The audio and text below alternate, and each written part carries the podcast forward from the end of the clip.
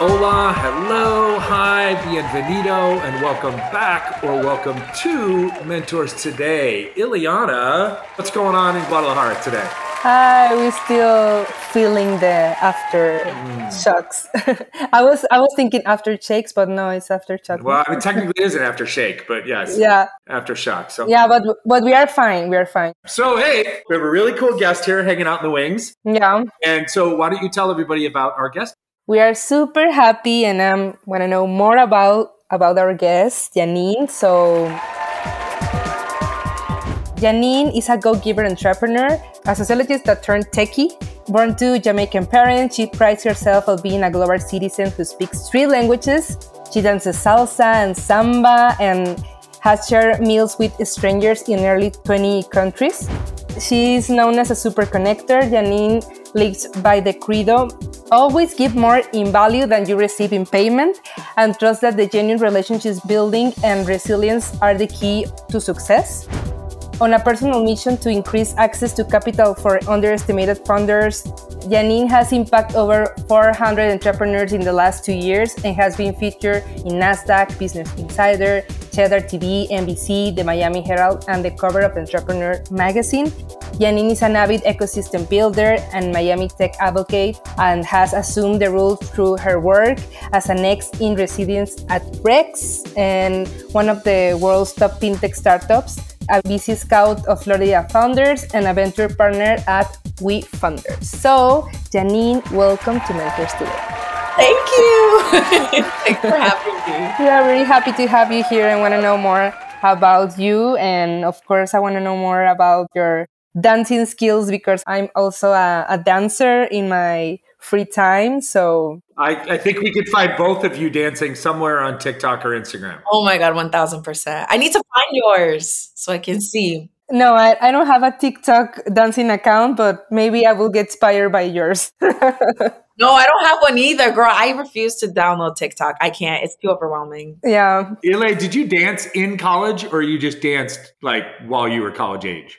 No, I used to dance since I was little, and then I applied for a scholarship at school. Wow. And I, I get it because I was a dancer. So I do my career by dancing with the company of the school. Wow. Yeah. That's amazing. No, thank you.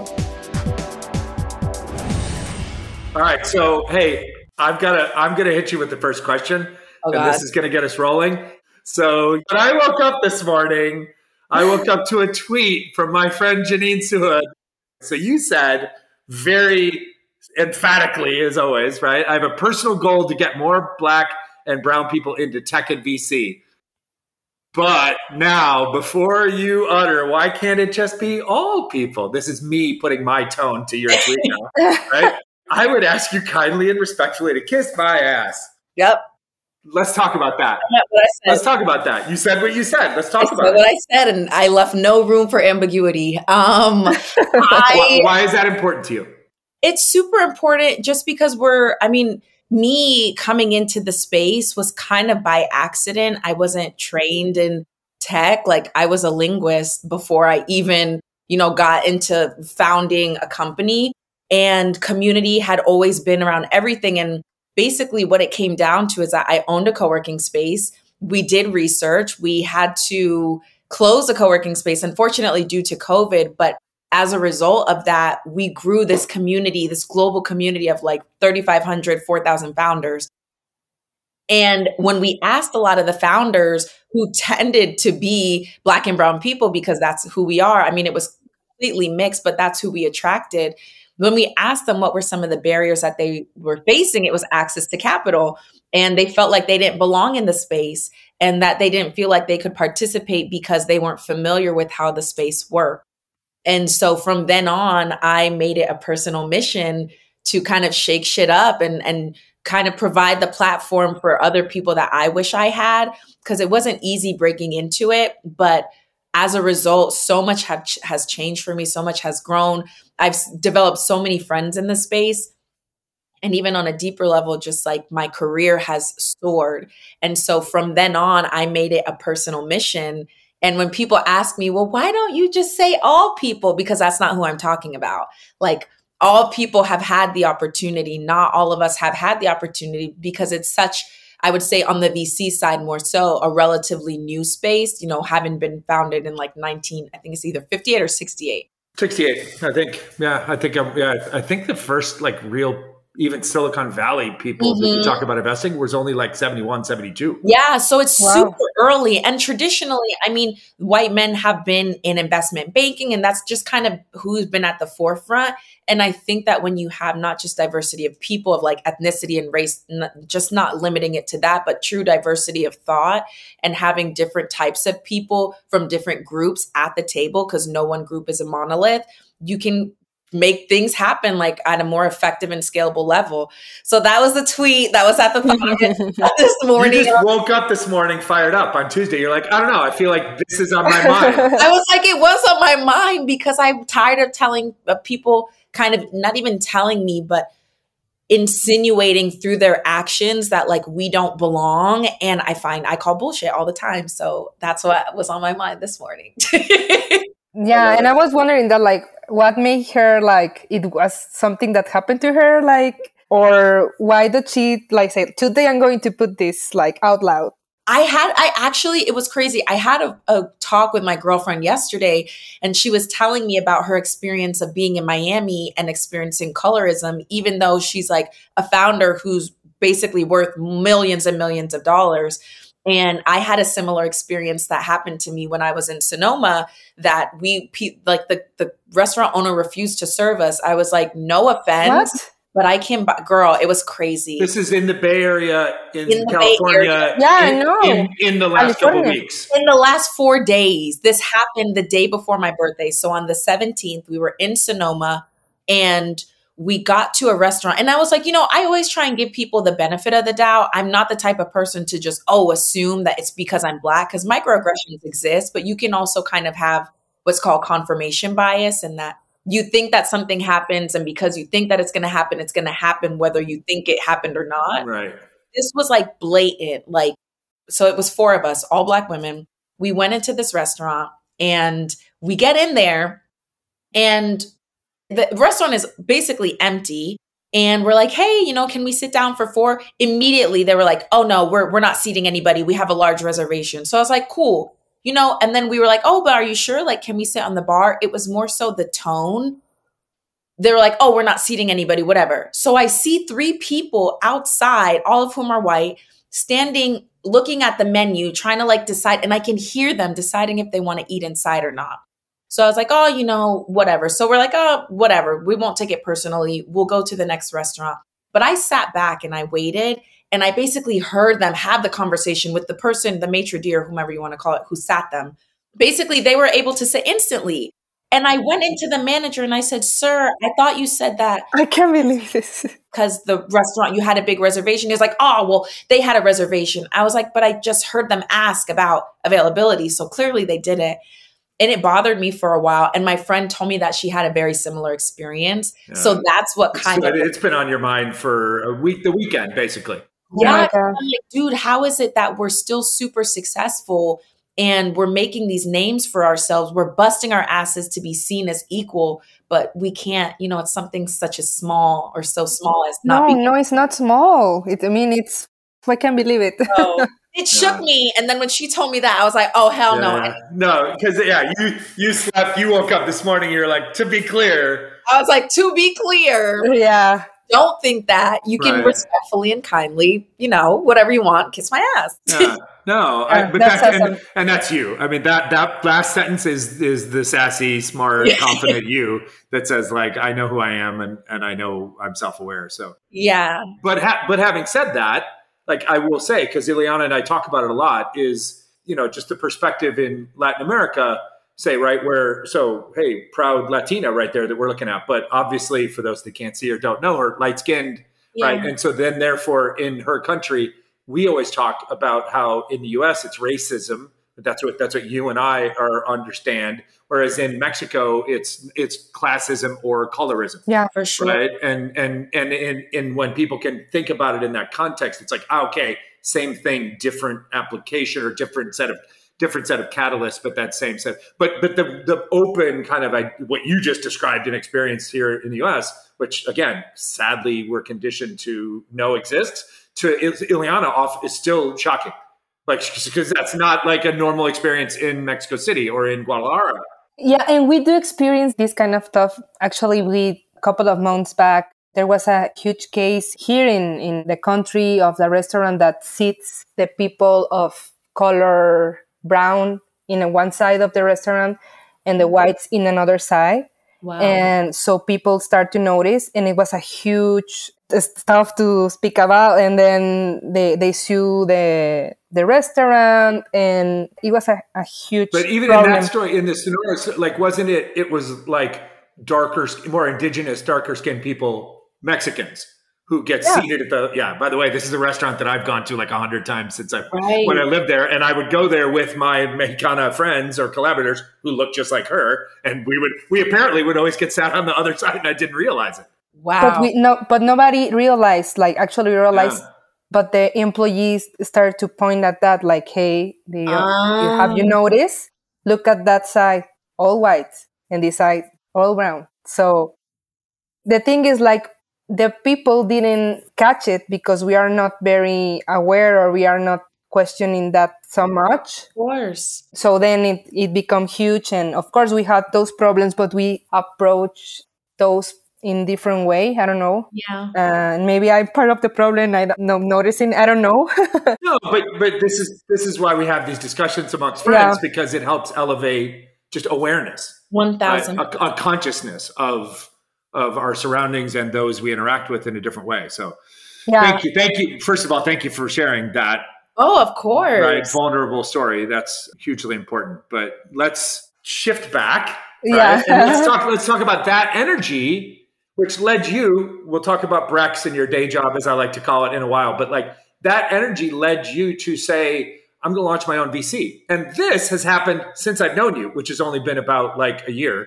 Uh, or a little bit less. So like, talk to us about, it's Resilient Capital, spelled really cool with a Z, right? So tell us the story about why Resilient, yes. right? And what its mission is. And then also just kind of the snapshot, like where are you at today? Where are you going? Because hey, there could be L Ps listening that want to invest in you. Because oh my gosh, do. L Ps come hit me up all the time on Twitter, Instagram. I'll give you my phone number. I don't care. um, so Resilient came as a result of me wanting to, I've always known that I want to build a fund, but taking a step back and like almost again, investing into people, which has been a common theme for me, investing time, energy, resources into people, because ultimately that's who I'm championing for, while simultaneously being able to produce outsized returns to my L Ps in the future.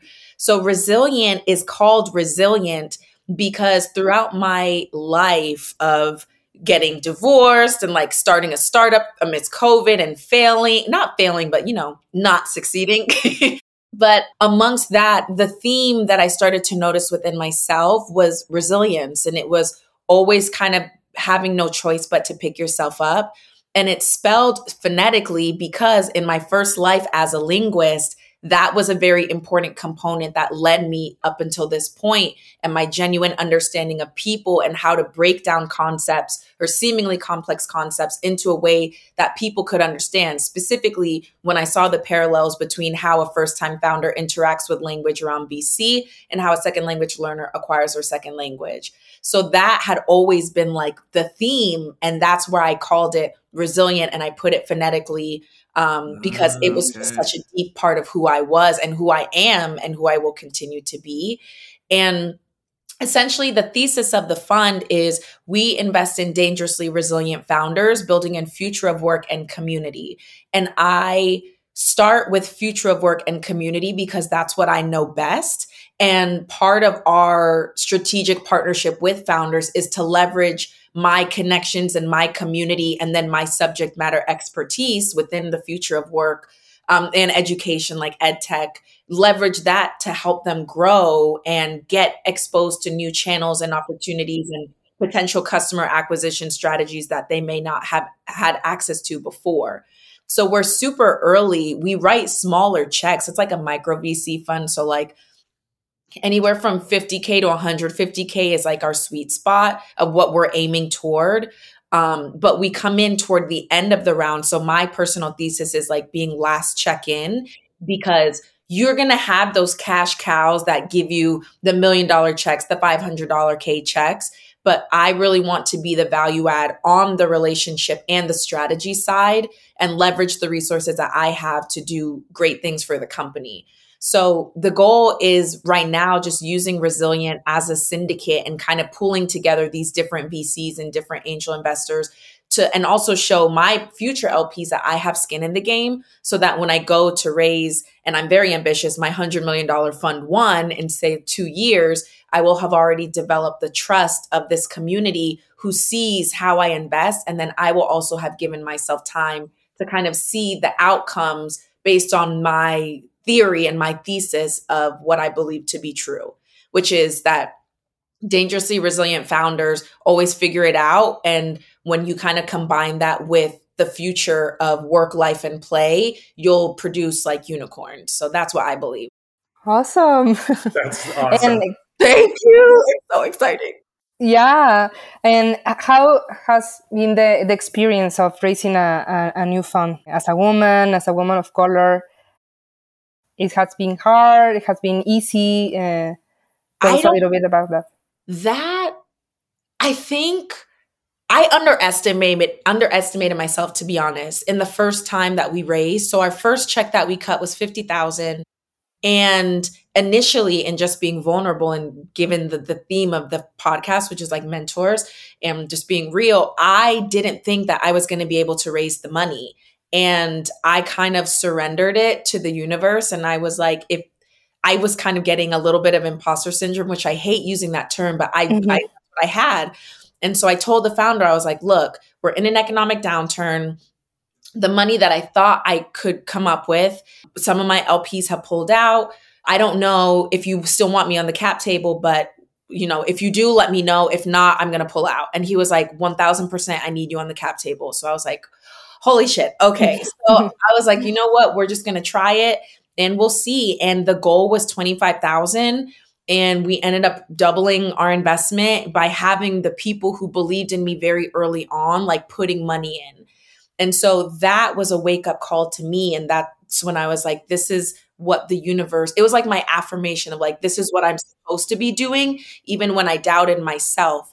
So I don't even, I know it sounds bad, but I haven't thought about it from a female of color perspective just yet because it's so early on, but I do realize that my network and the value of my network and the importance and the strength of that network, I wouldn't have been able to do it had I not had those relationships. So that's why it's so important to me to like build kind of progressively so that when it comes to raising the fund fund, it It will be, it will feel, I mean, it will still be hard, but it it will kind of help me make more yeah. sense, like this future.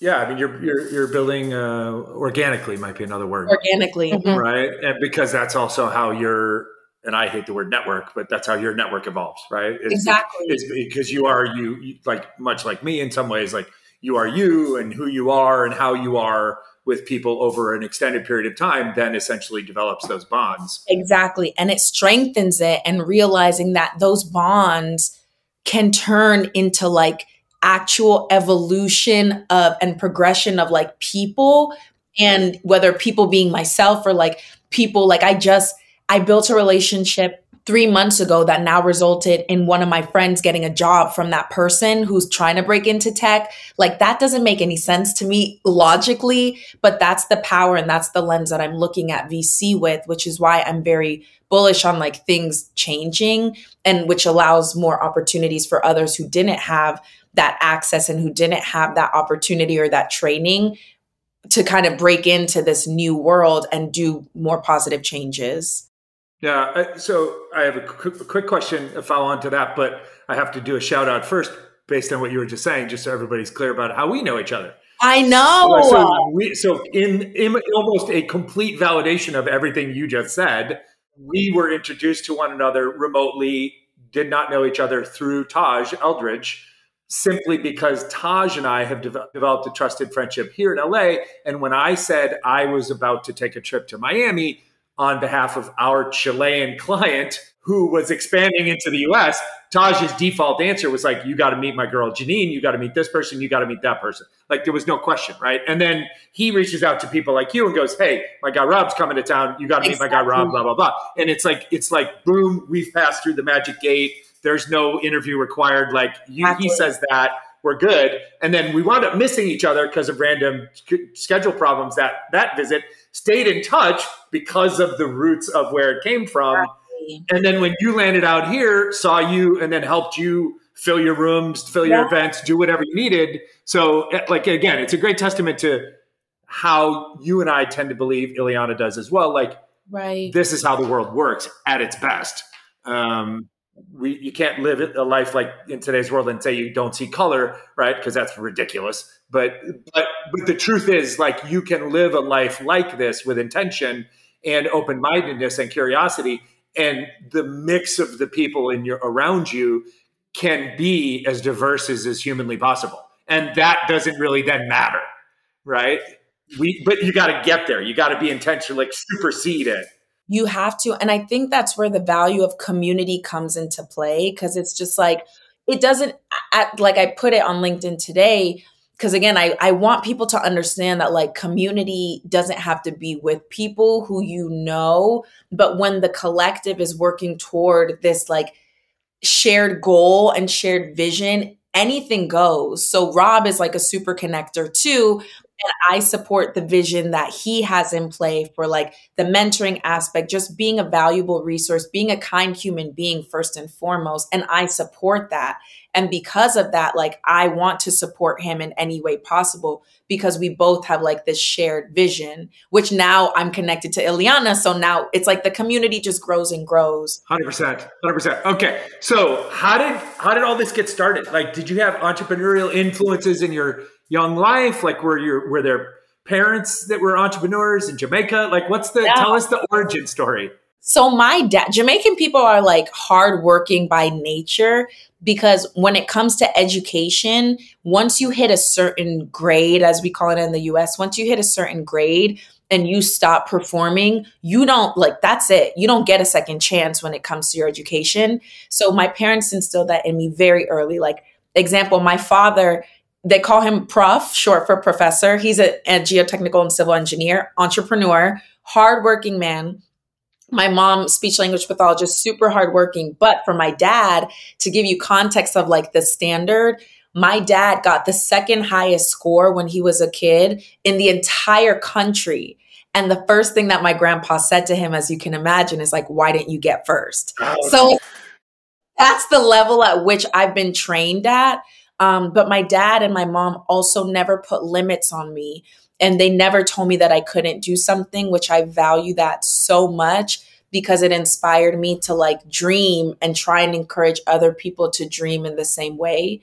And even my uncle, my uncle's an entrepreneur. He's a doctor, dermatologist, but has his own practice. My cousin has his own practice. Like, my sister's a transplant surgeon. Like, the hustle doesn't stop, but everybody's f- for the community and for, like, dreaming as big as possible and never placing limits on yourself, which has become, like, a personal thing for me to, and that's why I love people so much, is because I want people to experience that same feeling of, like, not feeling like you have to operate within limits, which is kind of what led me to this point of not taking no for an answer. Even when the world was kind of, like, kicking me down a little bit, I still wanted to bust down its doors and be like, I'm here, mother babes. you can swear, you can swear on the show. It's okay. I know. But you can say whatever you want here. No, my mom may get mad yeah, at me if I say that. We don't want that. No, no. She's, she's a good girl, Mom. We don't want to encourage her to do that stuff. I know. But yeah, that's kind of, like, what led me here, and just, like,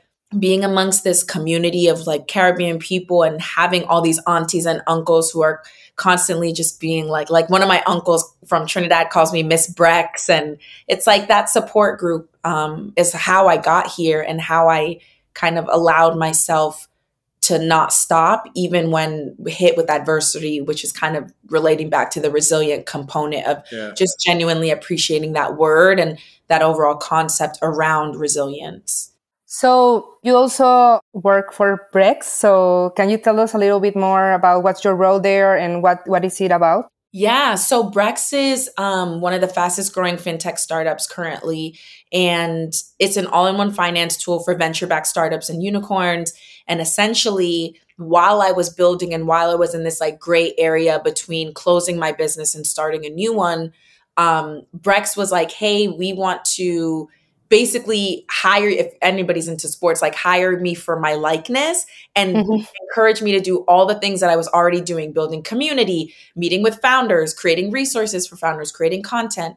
And essentially they brought me on as an, what's called an expert in residence, or X I R for short. Okay. Kind of like a take on an entrepreneur in residence and a V C in residence, where we have these super connectors in these major tech hubs who want to build community for Brex, but using that as a go-to-market strategy. So really spending time with founders and investors, facilitating introductions, offering resources like office hours, pitch deck reviews, um, and basically just being like that go-to in-person resource that you would normally find in like an online customer service agent. So that's um, what we're doing right now at Brex. And we're really focused on building in different tech hubs and just trying to help founders as much as possible. And what does Brex do? Like, it is only a service that can be offered in the United States, or they have like plans to expand? Yeah, so we're available in certain countries, primarily in the U S, but with expansion moving in South America and in Europe. Um, and so it's all in one finance tool that kind of started as like a corporate credit card for startups, because startups weren't able to get access to, you know, a cr- line of credit because you have to have two year of financials, and like startups are moving so quickly that the founders wanted to make credit limits and just kind of financial tools more accessible to founders. So we're global with plans of additional expansion, but for right now, primarily in the U S, and like Y Combinator founders are some of the founders that get a little more flexibility, just because Y C founders come from all over the world. Mm-hmm. Awesome. All right. So you're literally a relationship guru. Literally. All right. So I was having I was having a conversation with a, a young entrepreneur over the weekend, and he was lamenting how difficult it is to build relationships with clients and investors, but then also to like build personal relationships. And he hasn't lived in the same city for more than like a couple of months for the last three years, which to me then made the conversation very easy, right? Yeah, because yeah. I was like, dude, like at some point it, when you're centered around, like you're not just a digital nomadic worker for some company where you just have to do your work and then go live, but like you're trying to build a company, you're trying to build client relationships, you're trying to fundraise. Like, I get it, we're remote, we can Zoom, but the truth is like you have to plant some root somewhere. So talk to me about, you travel a lot in your business. Like, we were just teasing you about that before we went yeah. on air. Like, you travel a lot in your business, cross-country guru, right? So do you find that it's harder to develop like sustainable, strong relationships because you move around so much, because you are so mobile? Or is it irrelevant to you? Have you have you figured out the ways to do it well? Um, yeah. talk, talk to me about that a little bit, because I'm... I used to be totally nomadic. Now I'm much more rooted post-pandemic, and I'm I'm trying to figure out where this is where this is all going. Yeah, that's a really great question. Oh my God, I love this question. I think my formula has been kind of like our relationship, Rob. It's like having that initial touch point online to at least know who you're like connecting with, and then eventually meet them in person if you have the opportunity to kind of solidify the relationship, get the energy. And that's typically the theme that has been very successful for me, traveling to New York, traveling to L A, to S F, to Tampa, to Atlanta. It's like, who can I have initial touch points with, maybe on Twitter, of just like sliding in somebody's D Ms and being like, hey, or even doing a call to Twitter and being like, hey guys, I'm going to be in Atlanta for three days. Like, who should I meet with? Or even Rob, with you, I was like, hey guys, I want to host this event in L A, who should be there? And make people feel like they are involved in contributing to your relationship building, because then you're not just getting the people who they're recommending, but you're also trying to forge partnerships with the people who are making the recommendations. And so what has been very helpful for me like from Miami, it was, of course, spending four years here and just like having coffee with any and everybody. Now I can have the privilege and have the opportunity to be a little more strategic with how and where I spend my time. But in going to different cities, it kind of helps to have that initial touch point, whether it's liking something for somebody on Twitter, commenting, going into their D Ms, having a quick fifteen minute Zoom coffee, and then giving them an opportunity to meet you in person to solidify the relationship, um, and continuously doing that as I'm in different places. So again, like I'm going to L A, now I can connect with you again. We can go grab right. coffee. So it's, we kind of just take the time to build. So I'm hearing intentionality. Intention for yeah. sure. And then also consistency and follow-up. The yeah. follow-up game always has to be yeah. strong. If you don't act on the suggestions that you make or the, the things that you want to help people with, you're not going to be credible and you're not going to actually be forging those relationships. So I would say intention, follow up, and then also just kind of being consistent in reaching back out to people, because it does take time to build trust. Yeah. And the selfish reason, one of the selfish reasons I asked that question is because I'm trying to learn, right? Yeah. And I'm trying to stay relevant and aware of the of the realities of today, right? So I don't want to be like, okay, boomer, like, no, you have to live someplace and build relationships. But at a certain point in certain relationships, like, again, in my perspective, like I, I'm having a hard time getting any responsiveness from from investors. Well, okay, what are you doing? Well, I'm just D M tweeting or emailing random people that I don't have any relationship with and I have no context with. I'm like, okay, where do you live? Oh, I'm here. Well, how many investors have you gone to try and meet with in your own city where you literally have things in common? Like maybe you root for the same sports team or you live in the same neighborhood or you go to the same coffee. Like, so to me, I'm trying to be aware. Sorry, I'm trying to like ask questions to learn, but I'm also kind of like some of relationships in human humanity is just universal. It is. Right? And so these are just different tools. And you, you mm-hmm. have, you just gave us a great methodology, but I'm also kind of like at some point, always try and find a warm intro too. That's been super helpful.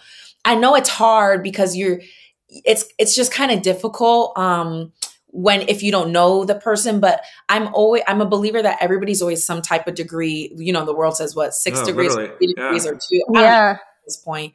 But in new cities, I still have to do some outreach and be like, hey guys, who do you know in the city? Or, hey, I see that you're connected to this person. Can you just ask them if they'd be willing to meet yeah, up with yeah. me? So you develop, also, develop yeah. champions in your, in your network. And to also do so good, which Rob, I feel like you do really well. Ilya, I'm sure you do it, but I haven't built that relationship with yeah. you yet. But to be so good at helping to connect people that people then you talk about you when you're not in the room, and then they champion for you and facilitate the intros that you didn't even know that you wanted or needed. Yeah, so as that long was as, long as, as long as they're not calling me an asshole when I'm not in the room. No, oh my God. I don't think I would ever put those, like I can be. There are people in the world that think I'm an asshole, but that's okay. Oh, people think I'm an asshole too, because cool I, I can be, but. Do you think that it's, and you, you guys, you have been, both of you, about how to be a super connector and how to build community. But I was wondering, as I as I I'm listening to you, do you think this is something that you born with, or is something that you can develop? Ooh, or that's a great question. It was something that you just had, or it was something that you saw and you want to be part of them? Because I think some entrepreneurs, maybe they have the intention, but they maybe they don't have like the skills. Yeah, the skills to do it. And I don't know if it's something that you can learn. I think it's both. Oh my God, I love this question. Honestly, I think it's both. I think that you can train yourself. You can set the intention to want to be it, but then you also have to be born with those people skills and that E Q, but you can also kind of sharpen those skills over time. So I'll explain it like this. I'm a naturally outgoing person. I've always been crazy. My parents have always thought that something was wrong with me. The doctors used to tell my mom that I was so spastic that I needed to be on medication. She was like, but she gets her work done. So we'll allow, like, we'll let it slide. Right. So that has, that kind of energy has always been there.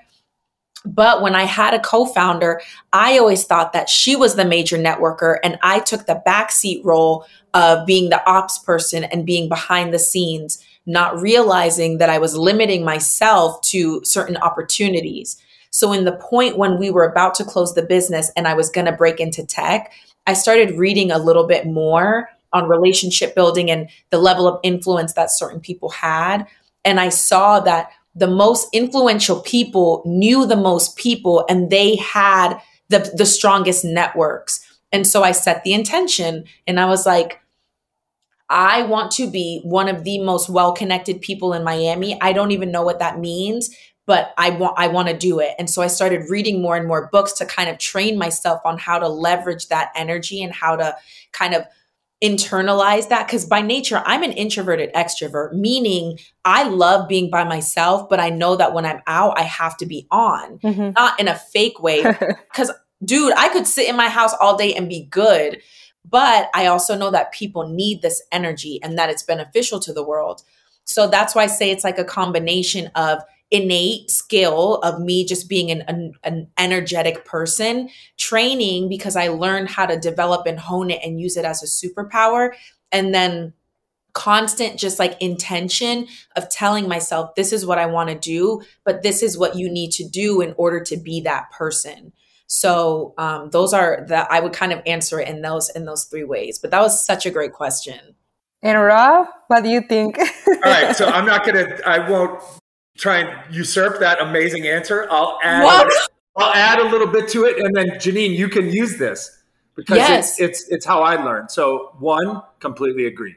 Two, the answer to every complex question like that in life is always, it's a little bit of both slash it depends. Yes. Right. So nobody likes to hear that. Everybody likes definitive black and white answers. That's not reality. Right. So this is a classic. It's a little bit of both answers. Right. Here's how my dad taught it to me. One, I humbly, I say I'm an affable person. Like I, I'm a, I'm, I'm a, I'm a communicative, outgoing, socially pleasant person. Right. So I get that. Um, and maybe I had some genes that were embedded in my D N A that make me like attractive to some people or whatever. Right. That's all. I get that. Right. Having said that, born with that, like if I hadn't been grabbed by my dad at nineteen years old when I was in an accident in college and I had to take a semester off and he was like, what are you lazy, you know what, gonna do? Like, I'm gonna teach you how to build professional relationships. When your friends tell you I'm teaching you how to be a salesman, you can tell your friends to F off because they don't know what they're talking about, because I am going to literally teach you how to develop professional relationships. So he took that, which which you or I were born with, mm. and then he literally taught me how to ten thousand hours it before Malcolm Gladwell talked about ten thousand hours, right? right. And, and, or how to get in the gym and put in your reps before LeBron James talked about getting in the gym right. and putting in your reps. So w- the way he described it is that human relationship development or human relationship maintenance, right, is equal parts art and science.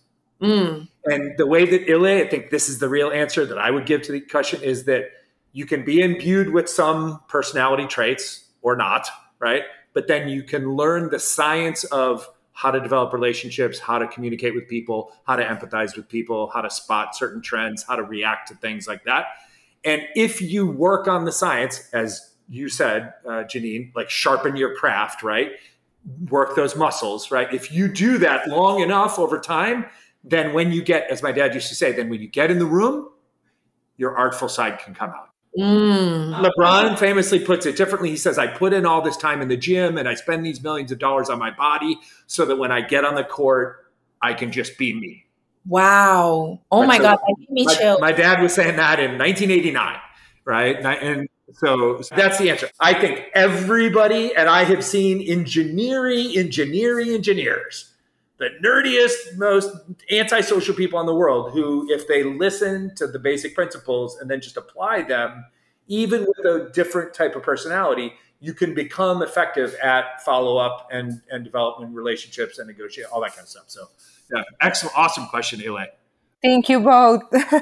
So we have been talking a very powerful stuff here, but before we go to the Mentor of the Day segment, I want to know what is the Monday motivation videos that you do during okay so I I'm a morning person, right? Like I can be a morning person or a night owl just depending on the day. Mondays I'm super morning, like I wake up probably five thirty, the latest like six thirty. I just like to get it started because I like the new fresh start to the day. So during COVID, my then co-founder was like, dude, you're like on crack. Like, why do you have so much energy? And it's Monday. During COVID, I would go on, like I would go to our building on Monday, even though it was closed, and just like be in this big ass warehouse by myself. And one day everybody was like depressed. I think it started in like June twenty twenty, something happened. I would always like blast music, dance, blah, blah, blah. And I just said, what if I could like transfer this energy to people online? And so one day I made this like Monday motivation video as just like a random thing, and people loved it. And I started doing it consistently, like every Monday. And I think it was more so the impact of like seeing people, like I cried by people's responses. Like I had a girl who had cancer who was like, thank you so much for making these videos. Like I had people who have been depressed. When I share my story on Monday, talking about my divorce, like people responding. And that's when I really learned like how you kind of showing yourself or just like showing up as yourself can be a benefit and a light to others. So I started just doing them every, every Monday. And wow. I kind of mix it up. I was like, what crazy shit can I do today? And I would just like, kind of just switch it up just depending on how my body. I have seen you literally freestyle raps from scratch. It's just like, it was my way of, I know that people hated Mondays and trying to change the narrative of Mondays. And I know again, in sharpening those skills that I have a lot of energy, and that energy can be transferred and transmitted. And so that's what it was. And I took, when I, I would say in the last month, um, starting in August, I got so burnt out that I realized that I felt, it started to feel a little inauthentic because I would dread, not dread, but I was like, oh, okay. I have to make one. It's Monday again. Yeah, yeah. Versus like, oh my God, okay, let's go. And I always tell people when I realize that I've hit that point that I'm going to stop yeah. because I never want it to be fake, because I just- It has to be real. It has to be real. It's just not the same. So that's why I stopped. And then within the last couple of weeks, I've been traveling on Monday. So I haven't had the opportunity to do it. But when I, I think this Monday, I got the energy to be like, wow, I really need to do a Monday. And that was the indicator to me that, okay, it's time to come back. Yeah. Yeah. Those are the Monday morning videos. Maybe your next Monday dance video will be in an airport. Maybe that will oh be. Oh my God, I've done that before. I've of done course, it. Yeah. Really?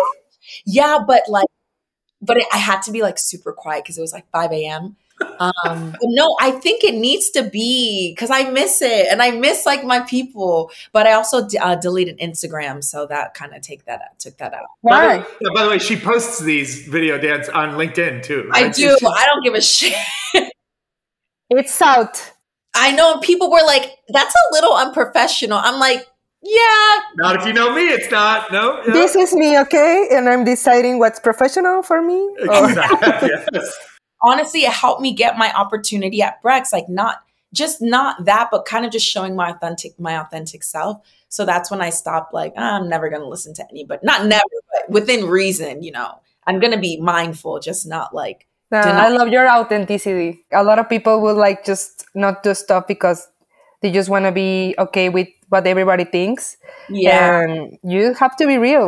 You have to, because when the moment that I feel, and maybe this will kind of segue into the mentor, but it's like the moment that I feel it's not authentic is a clear indication that I need to stop, because it's like, it, what good will it do if you're putting fake energy in? Like me as yeah. a human, if I'm not okay, then my people, what's being sent to them isn't going to be good. So that's when I'm just like, nah, I got to come first. After years of like putting so much into other people, I was like, nah, I should probably take a break. Okay, so now it's the perfect time to go to the Mentor of the Day segment. So Jeanine, you're the Mentor of the Day today. So oh my God. Yeah, we need from you three pieces of advice for our audience. And remember, this podcast is listened by entrepreneurs across Latin America and also in the border, and also listened by V Cs or maybe just curious people that want to know more about the entrepreneurship ecosystem. So, well, my first one, I would say, be authentic to who you are.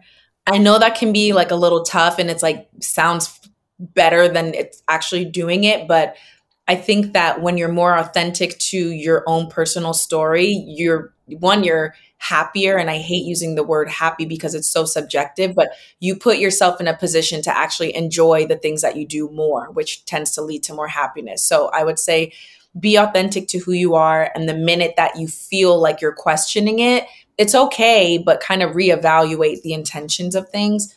The second one, I would say on a personal level, it's like, try your best not to allow certain limits or certain narratives that people have established for you to kind of determine the outcomes of how you move. Because had I listened to people throughout my entire career, I wouldn't be in this role that I'm in now. And that also goes back to like that being authentic. And I would say the third one is like that resilience component of allowing yourself to just keep going. And not recklessly, right? It's like take the time that you need to process and to pause and seek help, seek advice where you need it. But ultimately, if you want to get to somewhere, you have to keep going, whether it's moving in some forward direction. You don't have to like go balls to the wall. But if you can encourage yourself and train your mind to keep going, you'll see a lot of the results. So kind of to recap, allow your authenticity to be your best trait. Don't allow people to control your own narrative, and then allow yourself to keep going, like keep pushing one step every day. It all sounds cliche, but th- those were super practical things that helped me push through and will continue to help me push through. So I hope that they're helpful to the listeners too. Yeah, of course. Yeah, that's terrific. Not surprisingly, super authentic uh, advice from a super authentic person. It's awesome having you. Gonna, I'm going to do something a little unconventional. Everybody would expect that I would thank you for being so awesome and so energetic and so positively energized and all that stuff. But I think everybody knows that. So I'm going to actually tell people what I am thankful for, which is, is you are really, really smart. You are really, really empathetic with other people. Um, and you are like a natural helper of other people first. Right. And but it, apparently in a healthy way from what you were just saying. And so I'm I'm grateful for that. Like you just you brought all of that energy. And this doesn't always happen on the show. You brought all of that, which I know you to be in our relationship. And literally, we're just that again here for forty-five minutes. And I'm I'm super grateful for that. So just keep like keep being you, buddy. Oh, my God. Thank you. Appreciate that. That was very thoughtful. Thank you. That means a lot. Thank you so much, Jeanine. Thank you for having me on this show. It really does mean a lot to me. Like, thank you for allowing me to speak and just amplify my voice. So thank you guys.